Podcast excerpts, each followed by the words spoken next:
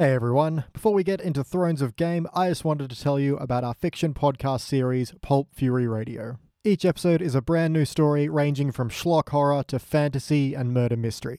If you're looking for a new podcast in the new year, we highly recommend you check out Pulp Fury Radio. And that's about enough shameless self promotion, so let's go to Thrones of Game!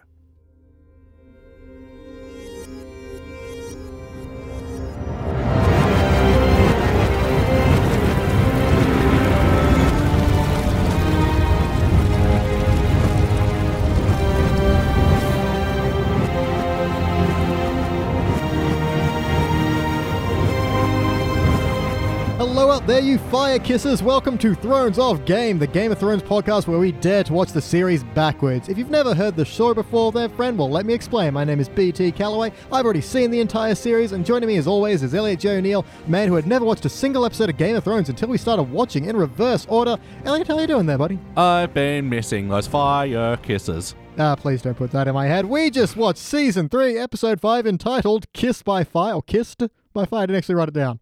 Uh, Sid. Kiss Ki- it. ki- Kiss it, kiss it by fire. Uh, Elliot J. What just happened? Uh, it was all like, and then mwah. Yeah, kissing some fires. Um, this is the one where nothing hugely important happens. It's not a bad episode. It's just a lot of pieces moving. Um, geez, Hmm. what's the biggest part of this one? Um, Captain One Eye and the Fire Guys. It starts off there, and we're doing a bit of a trial by combat with the Hound. And uh, Captain, this is where we learn that Captain One Eye just keeps coming back. Yeah. Ah, and the follow-up scene later. Could you bring a person back to life who's got his head chopped off? Oh, it doesn't work that way. Can't. We're only just getting familiar with the concept of resurrection. Like, cut, the, cut the girl a little slack. Yeah, no, I do like when Arya says that. He goes, "Oh, I don't think it works." I was like, "Wouldn't you know?" Yeah. Like you're the guy who's bringing the dude back to life constantly. Wouldn't you be like, "Ah, Soz, it's been a bit long, and his head's probably a bit gone by now." Mm, mm. Too bad. Bye. No, won't work for Jamie. Won't work for heads chopped off. Just don't be a dick about it, lo- drunken lord of light, dude. Mm-hmm. Um, just trying to think, what is a significant moment from this episode that people were like, "Oh yeah, I remember that one." Um, Uh, you, you see Jamie's butt. yeah, Yeah. Tywin put the whole marriage thing in motion. Yeah, uh, this had a very similar scene to like last episode where it was just talking about the politics of marriage, but I thought this one worked a little bit better. You'll just cut ahead because, you know, Renegade podcast, we do what we want. Yep. Um, Tywin just sitting there and Cersei Lannister with this big dumb smirk on her face, and Tyrion walks in. He's like, ah, I've saved us a bunch of money. And they're like, "That's not important right now. And Mm. It's uh, seesaw's all just like, oh my God, wait till he tells me. I. Uh, she just wanted to be there when it happened, you know? It's the part of the episode that I thought was probably like the most well acted, but also the silliest in terms of like, yeah, the I don't know, neighborsy, passionsy, home and away Oh, yeah. It was very kind of soap opery. Yeah. But um, that said, yeah, it was well done, well shot. Uh, I do like this is kind of showing uh, Tywin Lannister's stranglehold over his own family and how he's Yeah. all, especially when um, Ce- Cersei's all like, "No, you can't marry me off again. I can't do this anymore." And he's like, "You'll do what you're said because you're my children, my stupid children." and he puts on his angry dad voice. and Mm-hmm. It's like, and they're like, I don't want to marry him, and they get all pouty at the end, and it's he's so like- silly, but it works. Like. Cersei Xanathar Lannister, you Yeah. will do whatever. Yeah, always with a middle name. Um, yeah, that was it was a good scene. Um, what wasn't my favorite, but segue. What was your MVP for this episode? I don't know. Like it wasn't as like boring as the last one, but it certainly had some drag out Hmm. moments. Like, um, and just to sort of flip it to least valuable player, Yeah, yeah, go. Jamie's story like was like intense and stuff. Yeah. But his delivery was fucking so boring. And I know he's like meant to be beaten up and broken shell of a man at this point, Mm-hmm. But it was just like five, eight minutes of this, and it was so Yeah. draggy. I, I mean, I like that bit, but I do get this is kind of the collision where where the character is at versus what they're talking about doesn't gel because he's meant to be uh, tired. He passes out at the end of the scene. He's just lost a lot of blood, in a lot of pain, still getting over the loss of his hand, broken and beaten.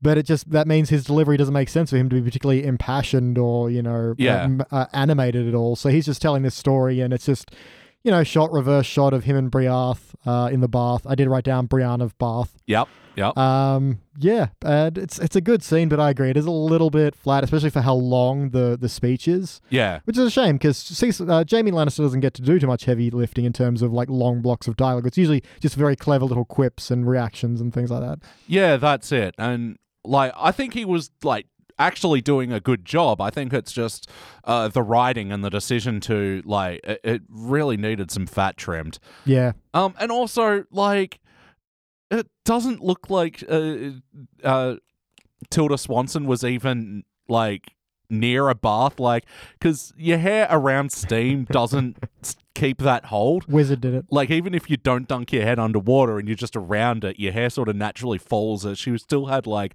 that little quiff like gelled But in, and she was bad. clearly visibly in a bath.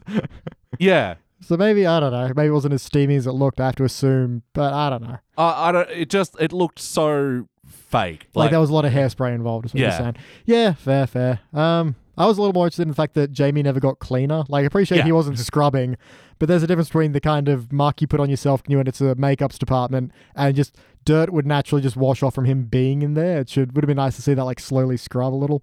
Yeah, it may have even made the scene more interesting than just watching him wade in water while going. "Uh, like, uh, and because he's holding his, you know, chopped off hand with the bandage up, Yeah. it kind of looked like a dude who had a sock puppet as well. I was just waiting you know, to, well, what do you think about that? yeah, I mean, it would have been funny if you'd be like, "Can I get a plastic bag to put on this thing?" Hmm. I don't know. Yeah, no, I agree. It's um, it's it's uh, it's a scene They I didn't, did have, want they didn't have uh, disposable plastics back No, then. He's no. like has to bring in a chamber pot or something. just a leather pouch or Hmm. something. Oh yeah, Yeah, bring me a modesty pouch. Um, yeah, that was close to my MVP because I do like that this is him basically explaining the story of how he got the Kingslayer name, but the kind of perspective no one else has ever found out about, which is you know Hmm. the the mad previous uh, government. Targaryen uh, king who was basically mad for wildfire, which is napalm, and does lay down a little foundation of uh, he put hidden caches of wildfire all throughout the city in the Sept of Baelor and also other places, you know. But Hmm. again, it, it doesn't yell it like I just did. It, it literally just mentions it, and that comes up later when it explodes. Ah, there we go. Hmm. But yeah, a little, uh, few of the many uh, allusions to being kissed by fire in this one. Yes, I mean that was a little bit of nudity where we see some Jamie butt and some Brienne of Tarth butt. Um, I do like again we have some anger nudity here. Yeah. where he insults, uh, you know, the fact that she's not doing a great job defending him. She kind of just stands up like, but previously was all shy and oh, don't get into my bath. Oh, this is weird. Uh, but when you know her honor's on trial, she stands up to him quite literally, Yeah. even though she's nude. Um, that's a good bit. I like it, and it's like, that, I like that she doesn't have that moment of oh, I forgot. It's just no, she's standing angry now, and it's Yeah. very defiant. It's a very good moment. No, absolutely. And yeah, seeing him, you know, before go, uh, don't worry, I'm not interested. And then seeing like, like I'm intimidated and I think I'll be interested in about five Yeah, seconds. exactly. He was like, didn't think I was interested, but I'm pretty sure I just felt it move. So uh, well played. glad they chopped off my hand. we got the other one. Uh, move to uh, the other bit of nudity. Segway twice. Uh, which was uh, Jon Bum Bumshovey and uh, what I'm who I might be pronouncing wrong. I've been saying Ingrid. It might be Egrid, oh, yeah. but uh, you know, pew pew pew. Egrid. Egg, egg.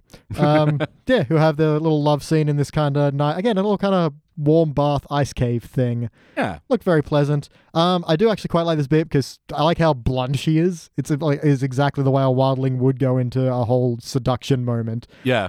Uh, and also just because up until that point you've always seen her in these very heavy cloaks, and when she disrobes, she looks very like skinny and vulnerable, and it's a good moment. Like, Yeah, it's one of these things where, like, because a lot of women, you know, doing action movies now, and you know, they're not the men of the '80s, the Yeah, Arnold yeah. Schwartz, uh, Sylvester Stallone. They're, you know, they're quite slender, and sometimes you wonder, can you really?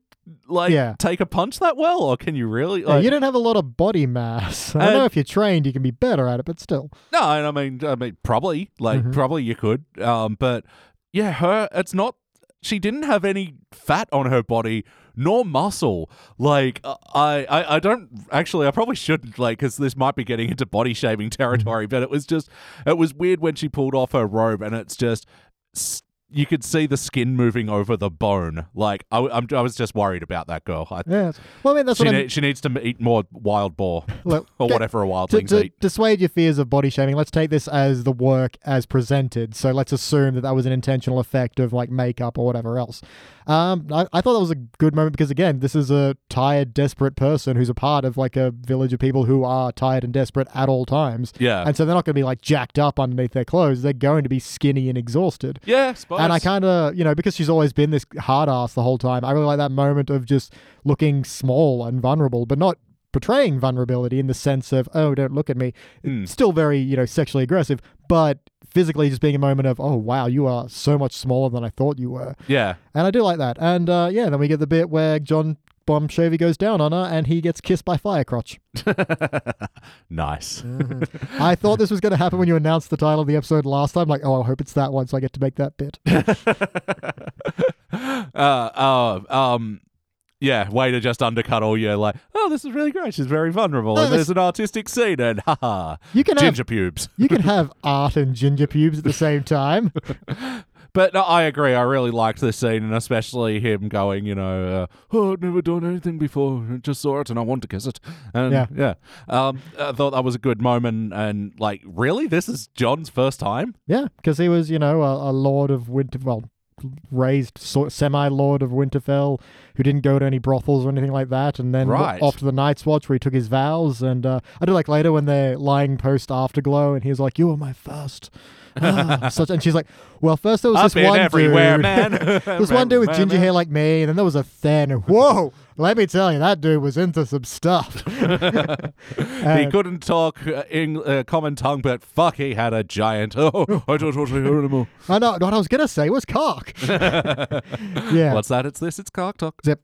um, yeah. So I do, I do like the whole back and forth, and I also do like the occurring, uh, reoccurring meme of "You know nothing, Jon Snow." Yeah, yeah. Uh, it's like he's like, "Why are you still dressed? You know nothing." That oh my. Yeah, um, even though this section of the show uh, seems to be their uh, romantic relief, you know, Mm-hmm. um, I thought this particular scene was done well, even though, yeah, for the majority of Aloy and Bum Chovy stuff, I've been rolling my eyes. I thought this Yeah. one was effective. Yeah, I mean, in the reverse watch, I do enjoy the balance of Ygritte. They do a little bit more because she starts off by like playfully stealing his sword and running into this cave, but at the same time, you feel like she could still break his nose if she wanted to. Yeah, I like that balance of the kind of playful relationship they have. That's also very kind of hostile and driven by uh, this mission to try and cross across the wall. It's like. I don't know, finding finding uh, bits of happiness in wartime. I guess it's it's a nice balance. I think it's done well. Yeah, uh, you are reminding me though. There are like a few sections of adults behaving like children in this episode. Like I mentioned before, the poutiness of Tyrion and Cersei. says, No, no, want to marry, but Dad Yeah. said we have to. And in this one, no, give it Like, back. oh my gosh! Don't take these my swords. There's no one around here for me to tell on you. Oh, it's a big sword. I need it back. Yeah. Um, also, it has the valuable lesson here that no one in love lives in this in this show. Mm. Like, I was trying to think at the end, is there anyone who's like married for love who doesn't die horribly? Nope. Huh. Yep. What kind of message is that, Gur Martin? anyway, well, that was uh, what was my other MVP? I was talking about Jamie and pyromancers. Um, I do kind of like some of the stuff with Arya in this and the Brotherhood without banners. Uh, kind of split into three. So there's a bit where the Hound is fighting Captain One Eye. Uh, and she's like really encouraging him to kill the hound because Yeah. he's on her list at this point. And even Oh, when it's over, she kind of grabs a knife and takes a run, and people catch her and pull her off, and she's all like, "No, let me go," which is all fine because she is like a child in this one. This is the, Yeah. the seasons change for her very, very quickly. And even later when she's talking to Gendry about um, you know how he plans to stay to Smith the Brotherhood without banners, and he's got a good little speech about. I've always served for lords. I served for one lord, and he sold me to the Night's Watch, and I served for this other lord, and he uh, served for Tywin Lannister, and he was going to betray me at any moment. And at least these guys nominated their leader, and it's like, yeah, Yeah. Although, again, childish. I didn't like Arya go, but I could be your family. yeah. But I like that because she's so much younger now. Yeah, I suppose. Like it's weird to think how many ye- uh, how many seasons and years really changed that character, but here she is like scarcely more than a child. Yeah, well, she's one of the people in the show as well that doesn't look like they aged. Yeah. Like, even uh, Kit Harington looked like he put on a couple of years, Mm-hmm. but like her and Sophie Turner and like Baelish are all like look like they're stuck in the one age for the whole show. Especially Baelish, come to think of it. Like, Yeah. Uh, Maisie Williams definitely does change a bit. You kind of need more of a side by side to notice it. yeah. But um, yeah, come to think of it, yeah, whatever Baelish's skincare regime is, he is he's nailing that shit. And his dye job as well. hmm Except not his accent work. Um, yeah, what was I going to say? Oh, yeah, but even as, as kind of like childish as it is, but I could be your family running away. At this point, she kind of views Gendry as almost like an older brother after having lost her whole family. Yeah. I do like his little speech about, you know, serving people and never getting anything in return. At least this is something of a democracy. Yeah, it was it was enough for me to enjoy it. Uh, and at the very end, when she's all like, I could be your family, he's like, You wouldn't be my family, you'd be my lady. It's like, that's good as well because you know even if he went with her to Robb Stark and they all reunited and he was treated with respect, she's still going to rule over him effectively. Whereas at least in the Brotherhood without Banners, he's more of an equal. Right. It's a nice bit. And then yeah, my family, my lady. That's always fun. We haven't had a good all the my ladies or all the my lords or all the my families Hmm. lately. Um, and yeah, and then again that little back and forth where like I don't think bringing him back, bringing a headless man works like that. Yeah. Kind of caps that bit off for me. Uh, let's see. Well, we also Uh, I'll throw an MVP as well, to, as always, to Sasqueen. Um, Absolutely just putting the neg in negotiations. For sure. Yeah, I think this might be a pretty early introduction to her. I'm not entirely sure. right. Um, and then, I mean, I, I should dislike the way she talks down to Podrick 'cause we all love Podrick, but it was too fun. I don't know. It's one of these moments where, like, why haven't I ever thought to say that? She just goes, no need to speak. And it's like, why can't we say that more? Because it's rude as balls. I know. Depends who you're saying it to. Like, let's go back to your previous uh, last episode where you're talking about those people who stop you in the mall and try to sell you something. No need to speak. Merely bring me some prunes. It helps me eat my bowels in the afternoon. Yep. if that doesn't shut someone right the fuck up, Yeah. either purely out of confusion, then uh, you've got a very determined uh, s- spruiker on your hands. and You might have to actually listen to them. But still, it's it's high risk, high reward. Oh, well, that's it. And I think, you know, uh, Sasqueen's the only one who can deliver that stuff. You know, uh, as a six foot tall white guy, I don't really. Yeah, true. Those words come al- across a lot differently from me. Yeah, but again, I do quite like her back and forth with Tyrion. And this is like two chess masters sort of playing each other. yeah. A little bit. There's not too much back and forth, but it's, you know, he's all like, well, you have to pay for this war and weddings are expensive. And she's all like, oh, I know wars are expensive. We've given you a million sheaves of what wheat and whatever else. I know what I'm doing. I'm Sasquin, god damn it. Yeah. And the bit at the end, she's all like, but we need to give the people a distraction. If they don't get a distraction in the form of a royal wedding, they'll get find their own, and usually ends, ends up with us, us being killed. Yep. She's worried about the workers' uprising. Yep. So every time you see like a royal British wedding, remember they're just scared of a worker uprising, and you should rise up. Yeah. I saw what you did there. Yeah. But yeah, you just really feel for Tyrion in these scenes because, like, he'd uh, sort of given up hope, and then she goes, "Well, I'll pay for half of it." And just, "Y- yes, yes. And he's like, Daddy is going to be so proud. Daddy, see what I did? And I don't care. Marry this girl. Oh, Daddy's never happy. Yeah, but I, I, I kind of like the that's a family dynamic. It would still be around. It'd still be you know he might be father, but he's still you know Tywin Lannister. Uh, and then at the very end, when uh, Sasquin's all like, "I heard you were a drunk and a debauched, depraved lunatic. How disappointed I am." Which Yeah. are just a penny pincher. Mm. nice. oh, God, she rules. Oh yeah. Uh, just reminded me of the part where she meets uh, Brienne for the first time. She's like, "Oh my god, she's huge! Go on, punch something. I want to watch." Also, she used a particular just so singular. It's like extraordinary or something. Anyway, Yeah. you are magnificent or something. I know. There was a great adm- admiration Yeah, adjective I don't think it was magnificent because it was too. You could take that either way, but um, Yeah. because I know she definitely said singular, and yeah, maybe extraordinary or something. I can't remember, but Mm. uh, it was. Uh, I'm not too sure how to take that, but thank you. Yeah. kind of kind of vibe. Um, violence. What have we got for that? I just got a couple of boys get stabbed. Yeah, um, I had a weird moment where I thought this was uh, the future King Joffrey's yeah, it brother. looked a lot like Tommen. And Yeah, for a second, I'm like, I'm it. sure that's not, but he looks a lot like. I mean, they're meant to be the same family line, to be fair. Mm. Um, because they might be. Well, maybe they. Ty- they say they're Tywin Lannister's nephews, yeah, but that doesn't make sense because Tommen is, you know, uh, an incest baby. Yeah. So I don't know, man. Oh, I- is he actually acknowledging Tommen as his grandson in future episodes? Yeah, no, Tommen they acknowledge as being they know they keep that a family secret. Officially, Tommen is uh, Tywin's grandson, but these were his nephews, and the fact they look nearly the same is weird Yeah. because they would have had different parentage. Anyway, that's getting into genetics. Let's skip that. Anyway, Yeah, uh, yeah, and they get killed by Rick Rubin. yeah, pretty much. Uh, Karstark something or other. Rick Rubin, who's that? Oh, he's a music producer. He Oh. he he has a long beard and long Okay. grey hair. Oh yeah, well that that He, he looks like this dude. Um, and he then did uh, the Run DMC's, the Beastie Boys Oh, nice. album, uh, uh, Red Hot Chili Peppers, most of their discography. Oh, Metallica's album, Death Magnetic. Hmm. Um, yeah, very, very prominent and prolific uh, music producer. oh, nice.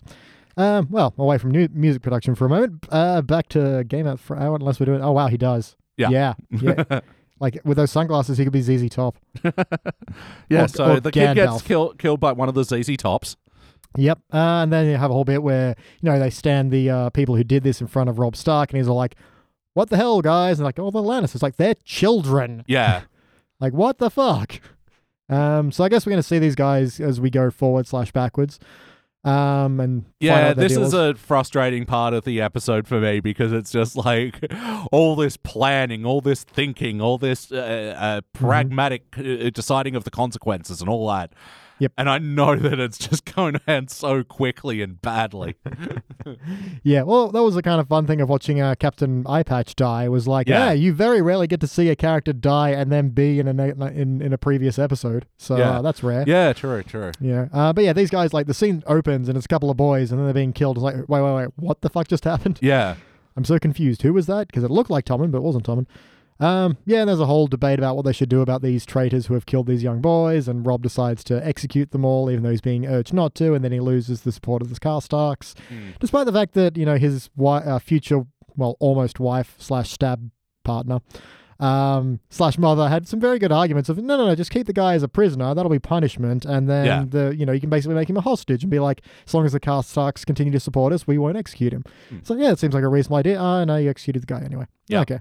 And then he's all like, ah, well, you were right. It's like, well, yeah, no shit, dude. Yeah. And a nice little uh, head chopping in the rain. Yep, very dramatic and head choppy. And I do like the Karstark guy. He's got a line of like, he reminds him who he is and what he represents to the North. And he's like, that won't save you. And he goes, I didn't say it to save myself. I said it to haunt the rest of your days. And like, that's, Hmm. that's pretty good. That's some Brutal. decent last lines there. If you ever get a chance, that's uh, not a bad bit. Uh, what else we got here? Oh yeah, Roose Bolton, idiot, and Ruse. He runs at Ruse. I'm going to use that because Jamie Lannister rocks up and is like, "Have you heard news from the capital?" He's like, "You haven't heard. Hmm. Well, they attacked, and your sister is fine." He's Yeah. like, "Why would you hold on that? That's not who you are. You're not a wacky, weird, you know, comedian. Waka waka. I got you. You thought you was dead, but they're not. No, it's just like, Mm. why is he holding on this? This is so weird. Maybe Roose Bolton is not terribly well established yet, but it was an odd moment of like everything else we know about this character. He is not this kind of just gonna hold you in suspense. Ah, they thought they were dead. Ah. Yeah, this is the guy who flays people on an X. Yeah, he's not fucking around. Yeah. Yet here, fucking around for like no reason.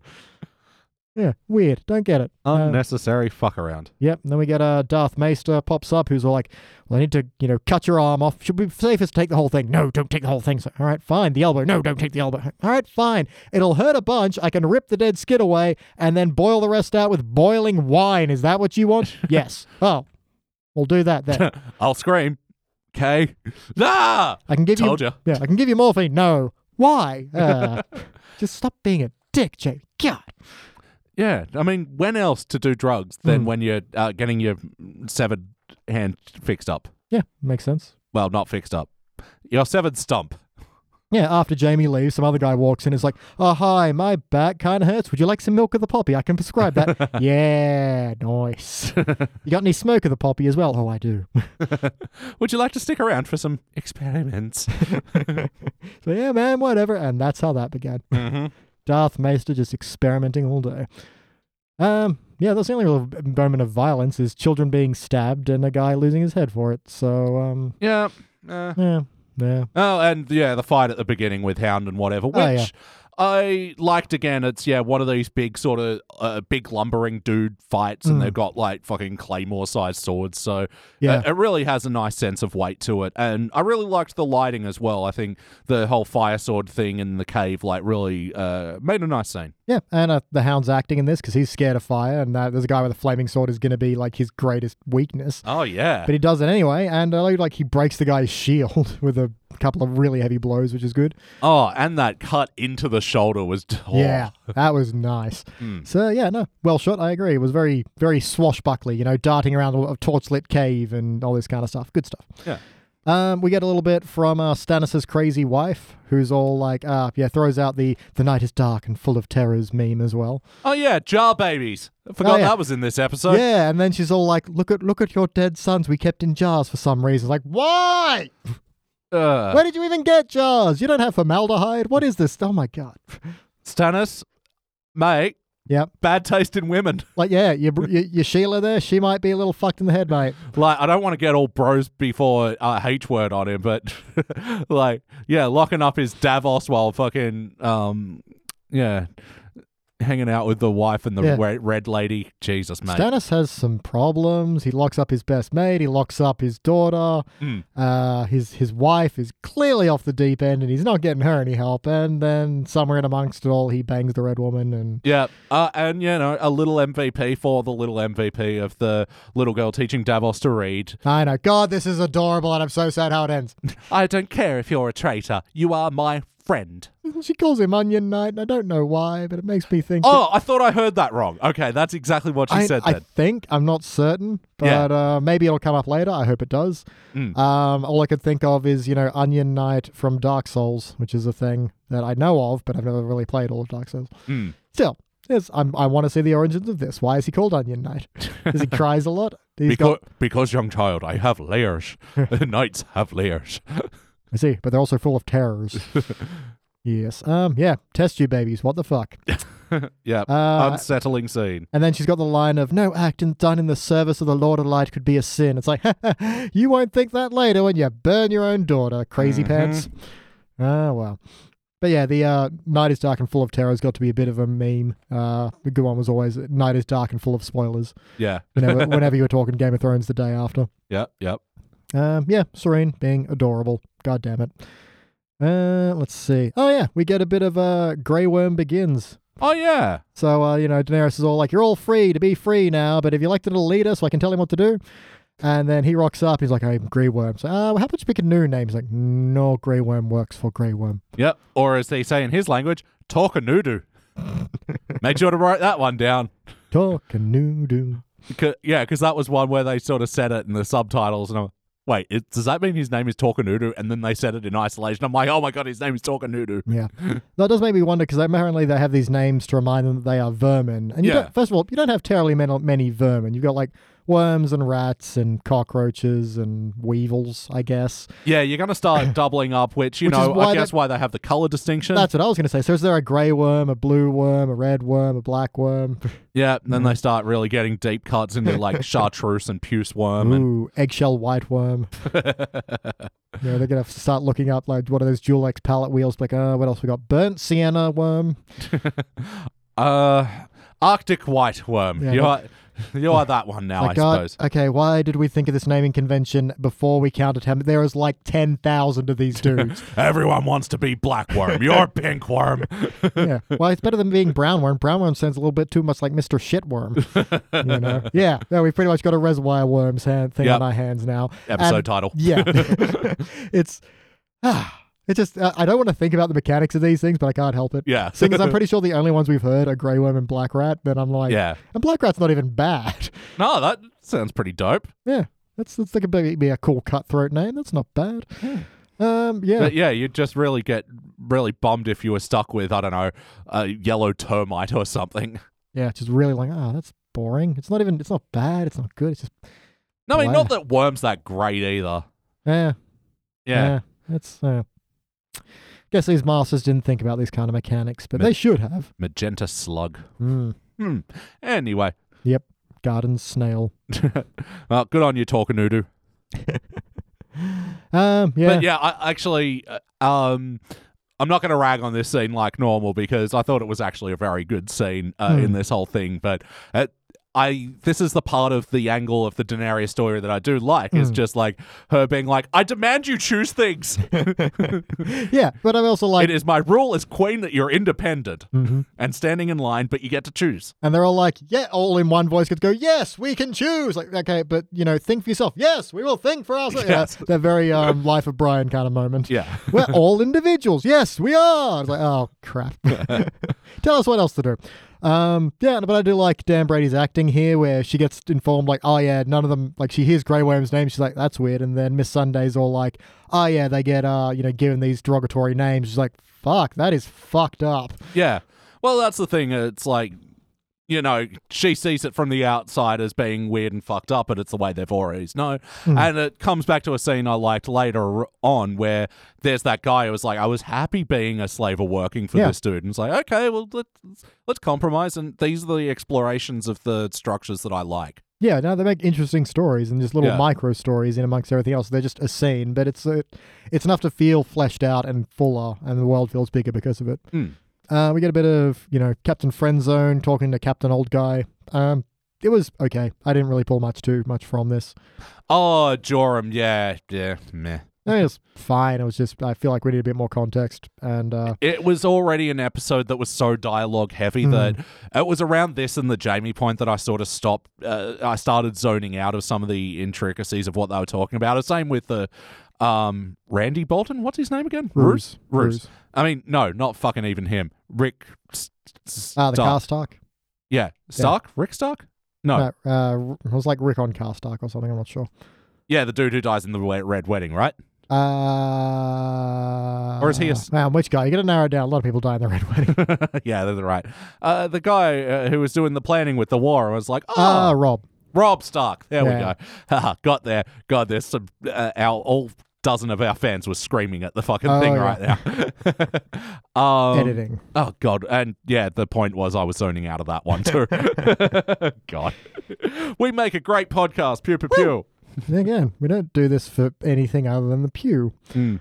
Um, there's a bit of Sansa watching Loras fight, and then Loras is all like, "Oh, hi, you're my new squire," and then smash cut to boning. Like, wow, that was fast. Yeah, this was actually an interesting bit of uh, editing, which I don't know where I fall on it because Game of Thrones normally are like big, long scenes. Mm-hmm. But it was just, yeah, cut to boning, cut to uh, betrayal talks, cut to uh, Baelish talking to Sansa, and sort of it going like in this full triangle. yeah, very direct. Instead of being like, "Oh, where's this going?" It tells you immediately, "This is where this is going." It's like, "Oh, okay, okay." Yeah. That guy was hired by Baelish, and now that guy's talking to now. San- Baelish is talking to Sansa. It's like, oh, "Okay, well, shit." Yeah, which is good for, yeah, expediency and also, yeah, Explaining what the fuck, yeah. And where people sort of allegiances lie, you know, uh, um, behind other people's backs. It's just it was odd because especially yeah, it's totally breaking format of this show. Yeah, although I did explain a bit in last episode, there's a bit where Sansa's crying while watching Baelish's ships for sail away, and I'm like, what, what's with that? And now I know he'd offered to take her away, and she's like, no, I want to stay because Loras is going to ask me to marry him. and then that all goes to shit, and then she loses everything and ends up with Tyrion, and it's like, well, there goes my one chance to get out of here. Mm, mm. Yeah, so that makes a lot more sense in, in future spect. Hmm. there you go. yes, not confusing in the slightest. And is this the sort of first time I've seen Baelish and Cersei hanging out? Um, I don't remember. Possibly. Yeah, because of this large ensemble show. Yeah. Like, it's always fun for me to s- see because a lot of the uh, relationships later on are so like established over multiple seasons. Like, this is around the point, you know, I've seen Joffrey's death where, you know, shit just gets scattered. Yeah. And so seeing where the relationships were be- prior to that is Yeah. very interesting. Yeah, for sure. I'm noticing that as well on this one. It's like this is where everything was consolidated and together. And we were talking before about how uh, it's interesting to see seasons where Tyrion, while disliked by the family, is still part of the family instead of being jettisoned and a prisoner and all that kind of stuff. Yeah. Um, but yeah, like the, everything is. Yeah, I think you said it well. It's everything's contained right before it all explodes to hell when jo- when uh, Joffrey dies. Yeah, and also, yeah, once again, seeing how much uh, Jorah Mormont, whatever his name is, uh, was focused on just how little he mattered later on. Yeah, you can say that about a lot of people though. Yeah, true. Oh my. Um, Um, but yeah, I think that puts me out of notes. Yeah, I've only got a couple left. Um, I do like where Robb's looking at his plan. Is all like, wait a second, we do have an option. We can take Casterly Rock, and we'll need um, we'll need the help of Walder Frey. That'll work out great. Like, oh. Oh man, yeah, all that planning and stuff. It's just like, oh, how But- how yeah. wrong it goes. But it is so interesting to watch this House of Cards in reverse and to see how it was built up and how Yeah. it made sense and like why this hurt so much when it happened because it felt like such a massive betrayal, but in such a good way because it was set up so well. yeah, it was yeah. like, oh, this will be an easy allegiance. yep.